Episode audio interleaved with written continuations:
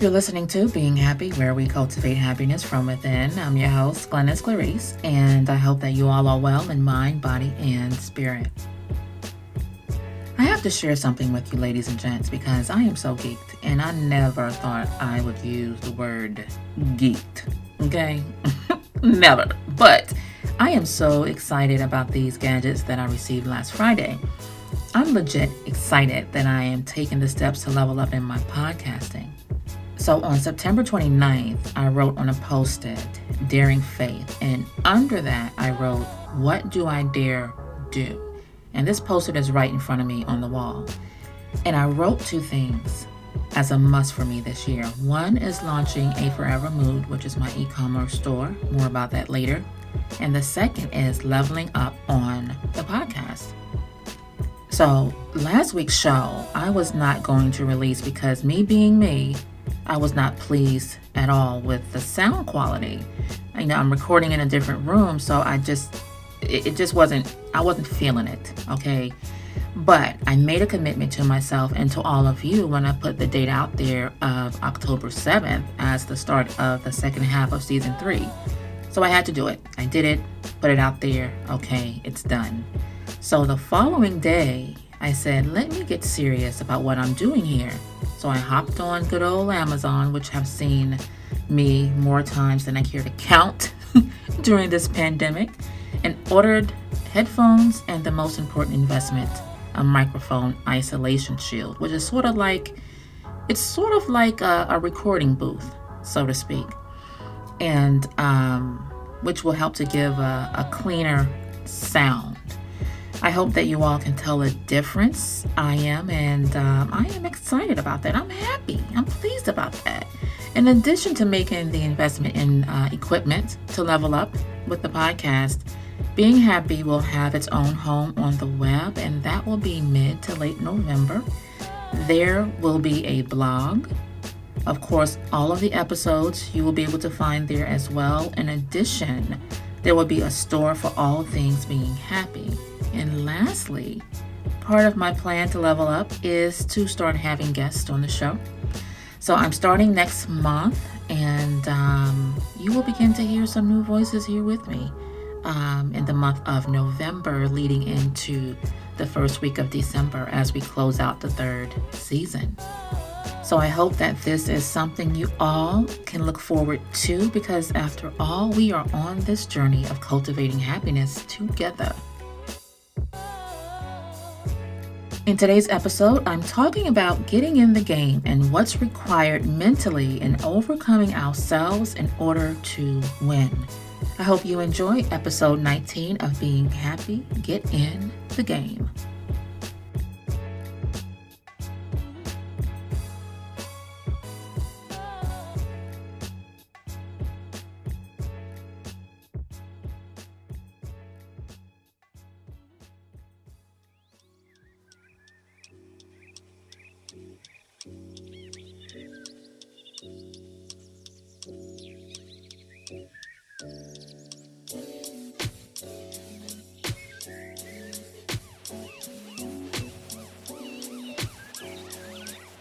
Okay, so I'm not a sports fanatic. I watch sports when I'm with others, and if I'm out at a sports bar with friends pre COVID, I'll sit there and take it all in. But what you will not find me doing is going to the TV, turning it on, and sitting down to watch a game just because it's on. Now, don't get me wrong, I have my favorite teams like the Atlanta Falcons, Rise Up, and the LA Lakers. But I'm not going to be sitting in front of the TV on any given day of the week watching a game. But when I do watch a game, I'm not just paying attention to the stats or the players because, you know, it's hard not to notice how good they look out there or how great the touchdown or the dunk was. But because I'm a very observant and reflective person, I tend to think beyond what I see out there. And this goes for any sport. It can be tennis, watching Serena, golf, watching Tiger, or boxing, watching Wilder or Fury. All the great athletes have something in common. Well, They all have a few things in common, but the number one thing that they had to make a decision to do was to get in the game.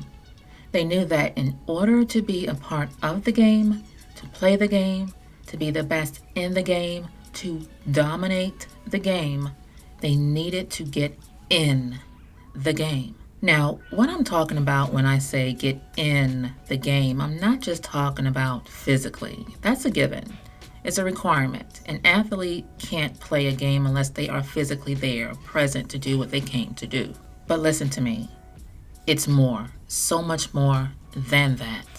As with anything that we take on that requires a solid dedication, commitment, and a pouring of every ounce of our best into it, we have to mentally get over ourselves to master ourselves if we are to accomplish anything great in life.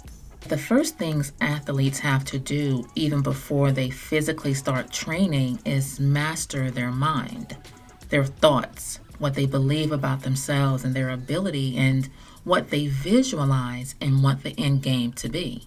Any athlete worth their weight in salt they are not going to set themselves up by going into a game not being mentally prepared. Because if they are not mentally prepared, if they can't master their mind first, nothing else can be built upon that. The mind is the foundation that everything we do or don't do sits upon. Everything. I'm sure we all can look back at our lives and see where we played ourselves because we were caught up in our feelings or what we believed about ourselves, and as a result, we didn't do what we said we were going to do. Opportunities have slipped past us because we were in our head, listening to that voice we oftentimes have to wrestle with in order to go after something we desire. We have to psych ourselves up to jump the hurdles of doubt, to throw fear from the free throw line, and to tackle uh, the lack of self confidence in order to position ourselves to get in the game. It takes work daily to win the mental war against those things. Think about it. When we hype ourselves up, when we are confident, when we know without a shadow of a doubt what we bring to the table and what is within us to build the lives that we desire, nothing can stop us because we have developed a belief within the mind that nothing or no one can take that from us. We know, like we know, like we know, that we can dominate what we set out to do. And it's not about being cocky or conceited. That's a low level vibration, and that's different from, from what this level of knowing is. Athletes know what's within themselves, otherwise, they wouldn't even be out there. They know what they bring to the game mentally. The physical agility that they possess, that comes second to that. If you take time out and go watch videos of athletes, some of the greats, the legends, Kobe, LeBron, Serena, to name a few, really listen to them. And what you will learn is that it's not just about the physical aspect of what they're doing, although that is very important. But they talk about the dedication, the commitment, the learning, the pushing past mental, emotional, and even physical limitations to get where they are. Now, imagine if they didn't master themselves mentally. Would they have the confidence, stamina, determination to master themselves physically? No. Would they be legends Today? Probably not. In order for something to happen for you, you have to believe in yourself. Not just in the thing you want to happen, but in yourself, in who God created you to be. You have to believe in yourself as a whole, complete person and your ability to get it done. We can dream all day long, but if we don't believe in the dreamer, and overcome the doubts, the fear, the lack of confidence, the negative voices in our head, and those of the naysayers. The dreams that we dream for ourselves will never manifest, showing us that the simple yet difficult act of believing in ourselves enough to get in the game and stay there was the seed that we needed to plant all along. It's so easy to get up every morning and say, okay, today is the day. I'm going to believe in myself and my ability and the potential to be so much more than what I am today. It's so easy to say that. How many times have we said it? I've said it. But if you have not mastered your mind in doing what needs to be done to back you up in believing in yourself, that's where it becomes difficult and tricky. Because at any point throughout the day, if anything goes left, anything that throws you off track mentally, what happens? The excitement and the momentum fades. And before you know it, a month, three months, six months, a year has gone by, and you look at yourself and you're not even off the sidelines. We got to play to win, folks. We can't cross the sea by just looking at the water and saying we're going to cross it, but not mentally doing anything to prepare us for that task. We can't win the game without putting ourselves mentally into it first. I have a clip that I'm going to share, and um, I came across it from Motiversity on YouTube. Um, that is from a full interview that Patrick Brett David did with Kobe Bryant. Um, his YouTube is Value Entertainment. Links are in the description box. Um, this, I believe, was one of Kobe's last interviews, if not the last interview. Listen carefully to this clip because you will hear Kobe saying what he had to do to get in the game. Now, keep in mind, physical agility comes second to mastering yourself and the mind. And, Ke- and Kobe knew how to do this very well.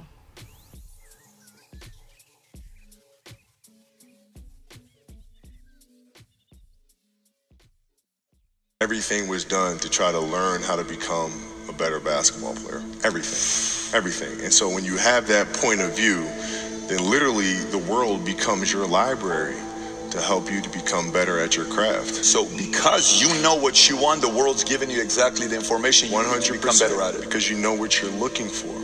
So many guys tell stories about your work ethic. Yeah. What was really your work ethic like, and for how long did you stay disciplined? Um, well, I mean, I mean, every day. I mean, since you know, 20 years. I mean, it was an everyday process and trying to figure out strengths and weaknesses. For example, jumping ability. Man, my vertical was a 40, wasn't a 46 or a 40, mm-hmm. 45. Um, my hands are big, but they're not massive. Right, so you got to figure out ways to strengthen them so your hands are strong enough to be able to palm a ball and do the things that you need to do. Uh, quickness, I was quick, but not insanely quick. I was fast, but not ridiculously fast. Right, so I had to rely on skill a lot more. I had to rely on angles a lot more. I had to study the game a lot more. And uh, but I enjoyed it though. So like from the time I was, I can't remember when I started watching the game, I studied the game, mm. and it just never changed. It's a good separation for me, you know, emotionally, to be able to put myself in a place where at practice or when I'm training or during games, I switch my mind to something else. Switch my mode into something else, right? For me, it's the equivalent of Maximus Decimus Meridius and Gladiator picking up the dirt, smelling the dirt, it's go time. Right? So that was my mental switch. It was like an actor getting ready for a film. You got to put yourself in that cage. When you're in that cage, you are that character. And then when you leave there, it's something completely different. But when I'm in that cage, bro, don't touch me, don't talk to me. Leave me alone. How did you get mentally and emotionally so strong where it doesn't bother you? Well, you know, it's you got to look at the reality of the situation. You know, like for me, it's not. You know, you, you kind of got to get over yourself. It's not about you, man. Like, okay, you feel embarrassed. You're not that important. Like, get over yourself. That, that's where you go. Get over yourself, right? Like, you're worried about how people may perceive you, and like you're walking around and it's embarrassing because you shot five air balls. Get over yourself right? And then after that, it's okay, well, why did those air balls happen? Got it. High school, year before, we played 35 games, max, right? Week in between, spaced out, plenty of time to rest. In the NBA, it's back to back to back to back to back to back to back. I didn't have the legs. So you look at the shot, every shot was online. Every shot was online, but every shot was short. Right? I got to get stronger. I got to train differently. The weight training program that I'm doing, I got to tailor it for an 82 game season mm. so that when the playoffs come around, my legs are stronger and that ball gets there. So I look at it with rationale and say, okay, well, the reason why I shot air balls is because my legs aren't there. I go, well, next year they'll be there. That was it. Done. Done.